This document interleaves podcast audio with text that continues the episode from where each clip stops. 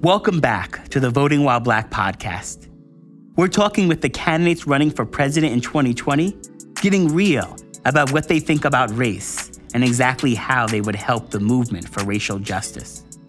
I'm Rashad Robinson from Voting While Black, the nation's largest black led, volunteer driven voter mobilization program, a project of Color of Change PAC. My guest today is author and founder of several nonprofits, Marianne Williamson, whose campaign for president is based on a radical theme in politics love. She has sold more than 3 million books on spirituality, healing and self help, and women in society. She's helped establish several nonprofits focused on service and peace building. In this episode, Ms. Williamson talks about why she calls racism America's original character defect. We explored her views on reparations, as well as her ideas about how that money should be spent and who should be doing the spending.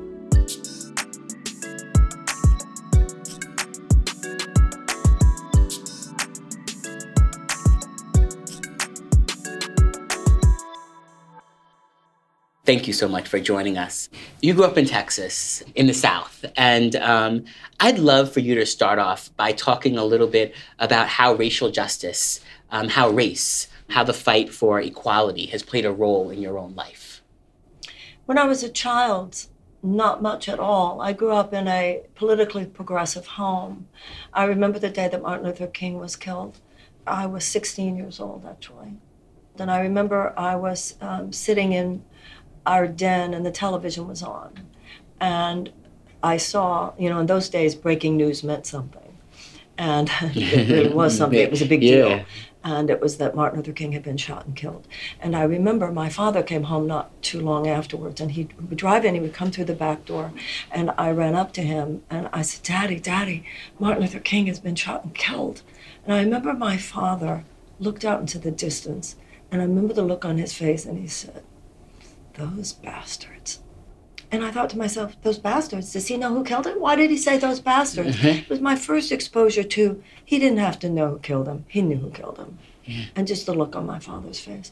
So that was the, the, the home I grew up in, but it wasn't specific to real information about race. But when I went to college, there was a man who I think lives here in New York today, because um, he's a very well-known writer and jazz genius. This man named Stanley Crouch. Uh-huh, yeah, of course. So yeah. Stanley was a teacher of mine, a mentor of mine, and you can't have uh, two years in college with solid exposure to Stanley Crouch and not. Mm-hmm. Uh, have, he lays it down what's really going on. Yeah. And uh, I was young at the time, so particularly as a college student, he was very, very important in my life. And a little bit later, I had a very meaningful relationship, a short time, but meaningful time with a congressman named Mickey Leland. Mm-hmm. So th- there are certain things, not just about race, but about a lot of things. Once yes. you see, you can't unsee. Yeah. At Color of Change, we talk a lot about um, the fact that people live in an integrated world, that we don't experience issues, we experience life, that the forces that hold people back are deeply interrelated, that yeah. uh, a racist criminal justice system requires a racist media culture to sustain it and create the energy for it. Um, political inequality often goes hand in hand with economic inequality, that trying to solve an issue over here without solving root causes. And you talk a lot about root causes on stage as well. And so I'd love for you to um, talk a little bit about how you see sort of the framework of love in building terms of politics, in terms of politics and, and economics and, and race, building building the power we need to change the outcomes. To me, when it comes to race, as when it comes to everything else we have to deal with, and we have to deal yes. with a lot, we need to all step back and take a larger look at American history.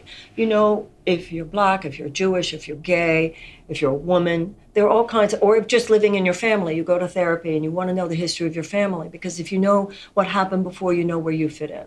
And that same with an ethnic group. We're all into learning the past.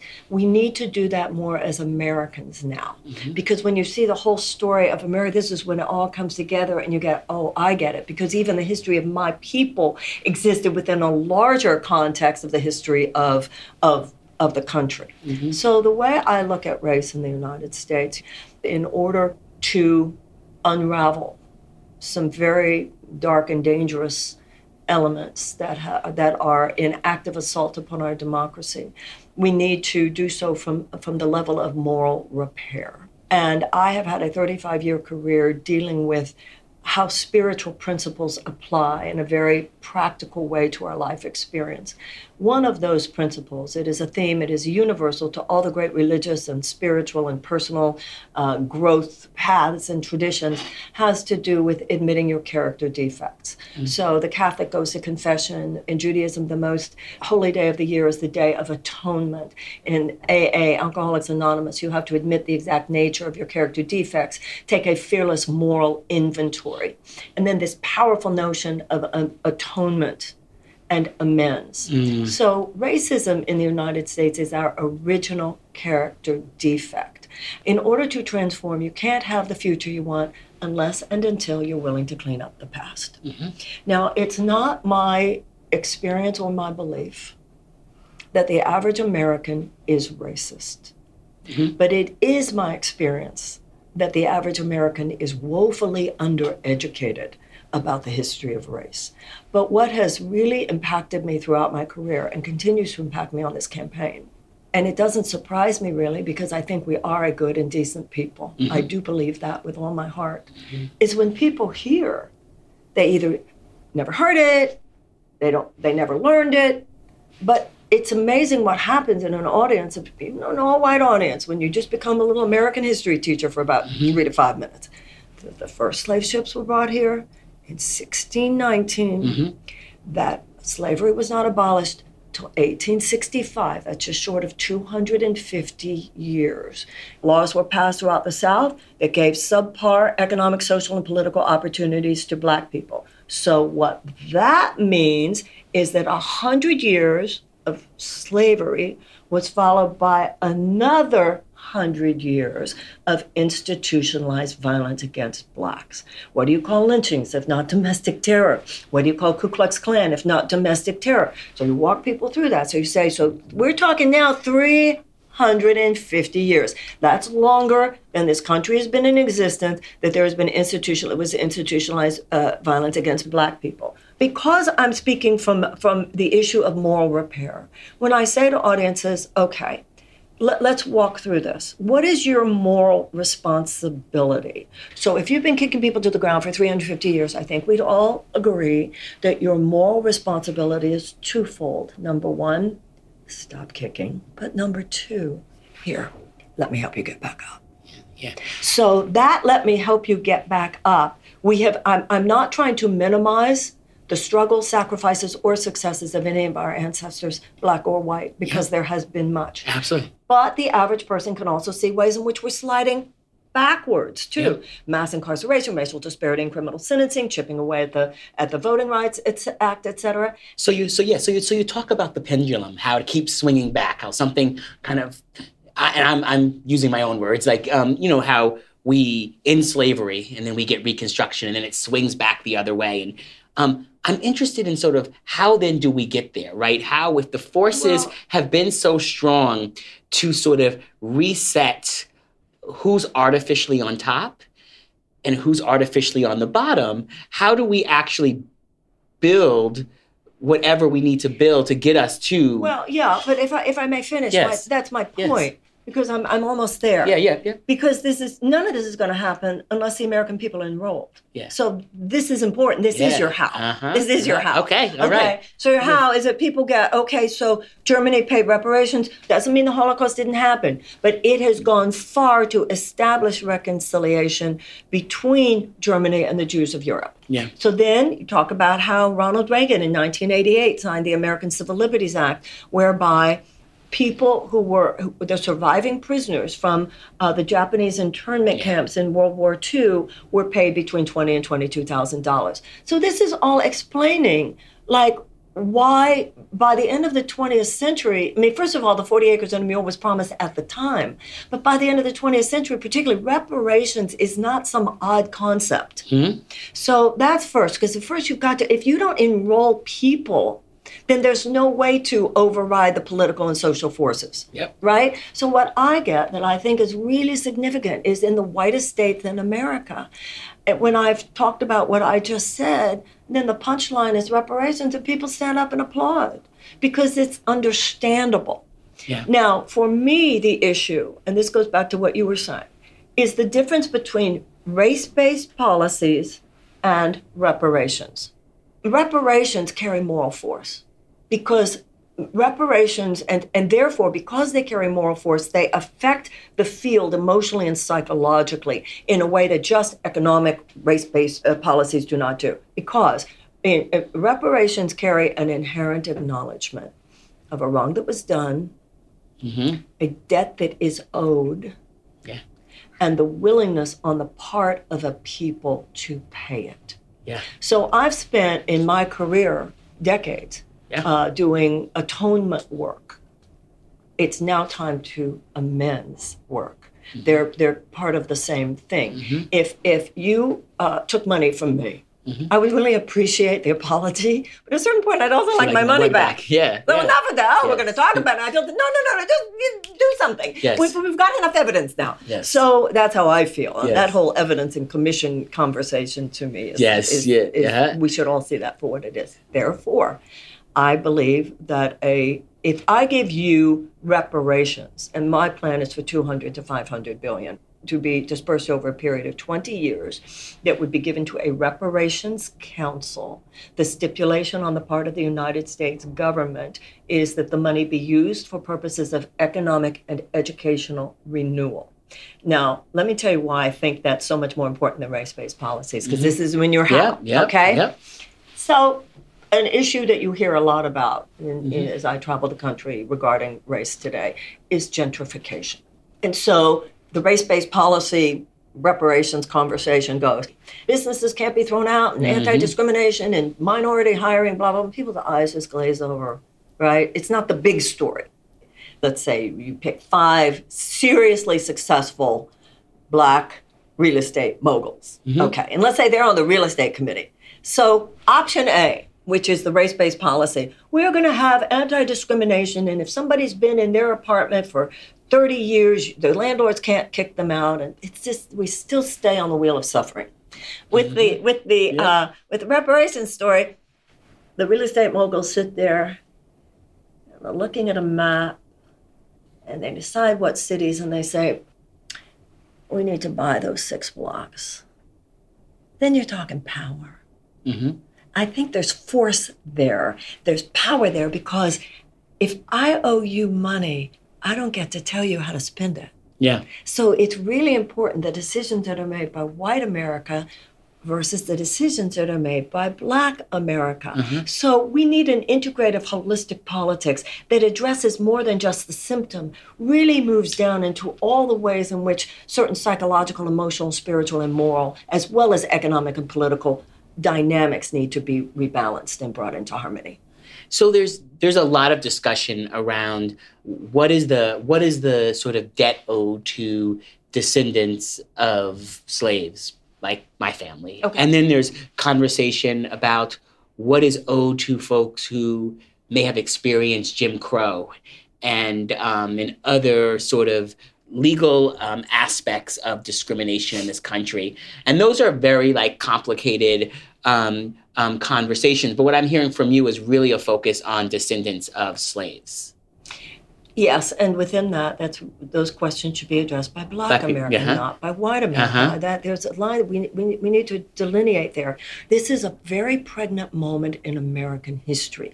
You've got a younger generation. If you say to a 65 year old something about historical trauma, they might look at you and they go, Well, I understand how that's psychological, but how does that relate to this? You talk to a 20 year old today about historical trauma, and they go, Oh, yeah, well, we need to deal with that. So there's a, a lot of conversation that you've said on the stage and out in the larger campaign trail about the role of corporations, um, and really talking about uh, the role of corporations as you talk about. We talk about many of the problems. The I'm interested in sort of what you see as the would be the role of your presidency in dealing with the outsized power of corporations. The color of change, we're the only national black civil rights organization that doesn't take corporate money. And we and it's part of our DNA um, because we can't um, we can't hold folks accountable that are paying to keep the lights on. And so we recognize that role and your push around corporations um, is something that's definitely welcomed. And I'd be interested in hearing sort of moving from the diagnosis of the problem to sort of what we do about it? Well, this particular problem began in earnest in 1980. It was in the 1980s that the whole theory of trickle down economics mm-hmm. took hold, was promulgated very forcefully, very powerfully, and corrupted the United States government and ultimately hijacked the moral value system of this country. It was the notion that all the corporation should owe is fiduciary responsibility to its stockholders, even if that was at the expense of the workers or the community or the environment. Now, interestingly enough, Milton Friedman, who was the main articulator of that, himself said that this will only be safe if you also have a universal basic income, interestingly mm-hmm. enough. But that was kind of left out by those who promulgated it so that we have moved from a society in which we try to have democratic principles, or at least agree that we were supposed to. I'm not romanticizing America before the 80s, but there was a consensus we were supposed to try. Yeah. Mm-hmm. And so we went from democratic values and humanitarian values at their core of the democratic values, ordering our civilization, to market forces unfettered by any ethical or moral consideration, and to, to great extent unfettered by any kind of governmental regulation. We didn't have wealth inequality like mm. this in the 1970s. We now are at a point where 1% of Americans own more wealth than the bottom 90%. This has decimated the middle class. It has created a situation where 40% of all Americans live in chronic economic anxiety. We have not only people in poverty, but also the stress and the anxiety on mm-hmm. a daily basis of that which is near poverty. And as we know, even though there are more white people living in poverty than black people, among the black population, mm-hmm. the percentage is higher. So we have a new aristocracy. And we repudiated it in 1776, and we need to repudiate it again. Yeah. So I'm interested if we go back to your plan around finding the real estate, you know, barons or whatever in the black community or finding these folks that could make well the they wouldn't be barons because they're just people righteous commerce commerce okay because i'm just interested in sort of like the idea of ensuring that we don't end up with a rainbow oligarchy right if, okay but yeah, let, let, yeah. let's let's discuss that because yes. that's important this situation, I don't believe any socioeconomic group in the United States has a monopoly on values. Yes. There are many very wealthy people who agree with the conversation that we're having here. Yep. The fact that you're a rich person doesn't mean you're a greedy bastard sure. necessarily, and the fact you're a poor person doesn't mean you're noble and pure necessarily. We want to be very careful about that. Mm-hmm. There is such a thing as righteous commerce.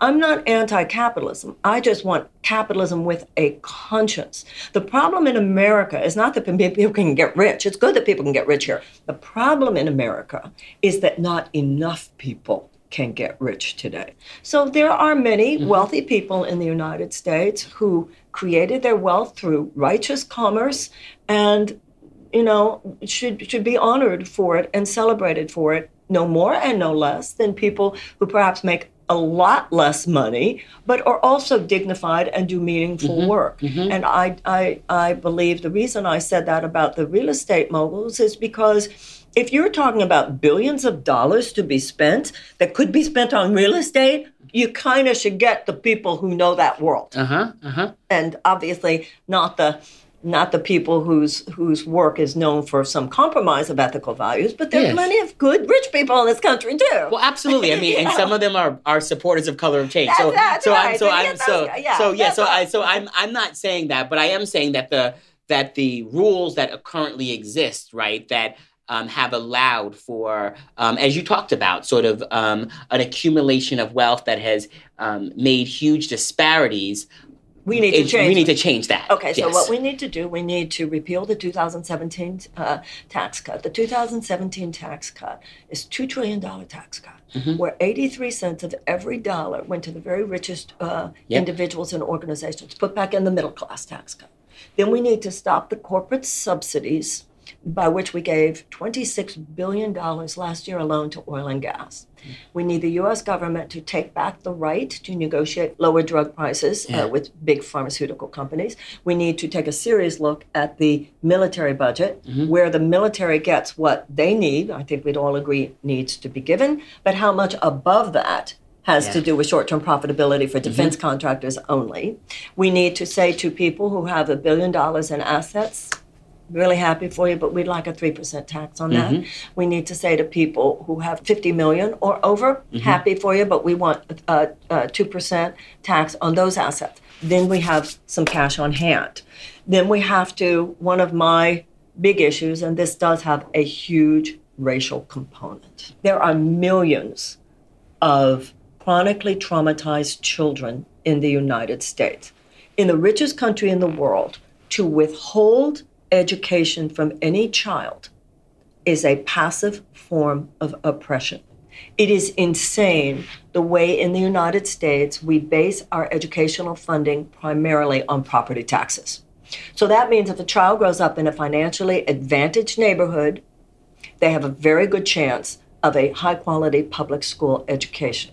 If they do not, you have things such as, first of all, and let's also remember, there are 13 million hungry children Yeah. in the United States. We have children who go to school in, in America and ask the teacher if the teacher might have some food for them. We have millions of American children who go to school in classrooms where there are not even the adequate school supplies with which to teach a child to read.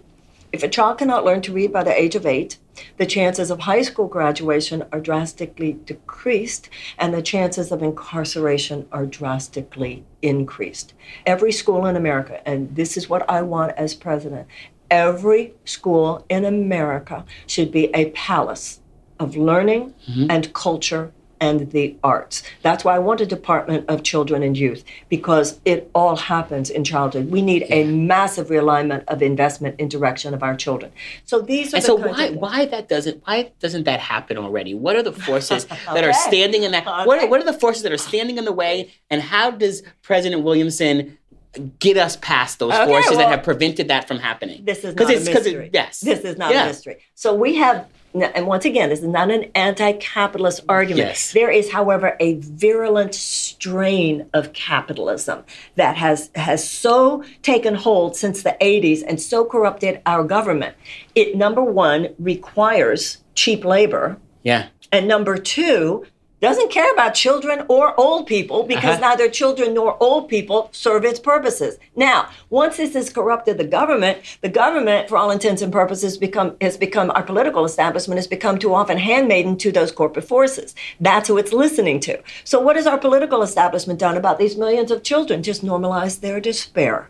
Normalize their despair because number one, they're not old enough to vote, so there's no constituency. Number two, not old enough to work, so there's no financial leverage. So, how can they compete with the money that those corporate forces are giving? It, you know, what we Yeah. need is a mother in the White House. I would say you think that however you Yeah, want. yeah, yeah. We need somebody who says, no, this stops Uh-huh, now. uh-huh. Now, not incrementally because we're going to have a policy here, a policy there. We need fundamental disruption of the patterns that, that keep this in place.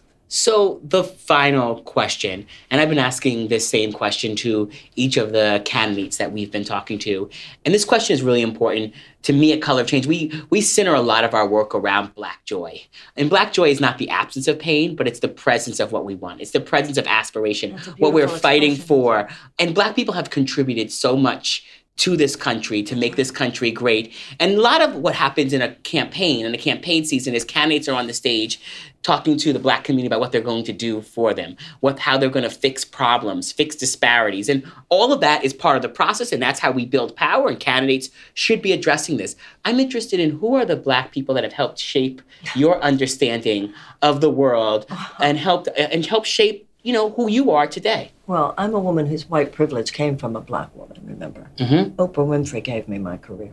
Mm. Mm. So, Yes. and Oprah, Oprah, Oprah, Oprah, Oprah, because she she gave me the opportunity to experience how this country works. Mm. And I think there is no love without justice.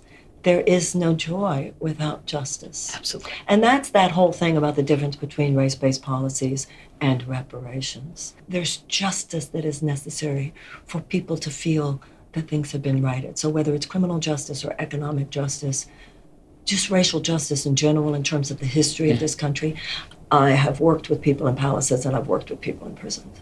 And I have seen deeply that we're all the same. I've seen deeply, not only is it that no socioeconomic group has a monopoly on values, no socioeconomic group has a monopoly on intelligence. Mm. No socioeconomic group has a monopoly on nobility. No socioeconomic group has a monopoly on love for this country. Mm.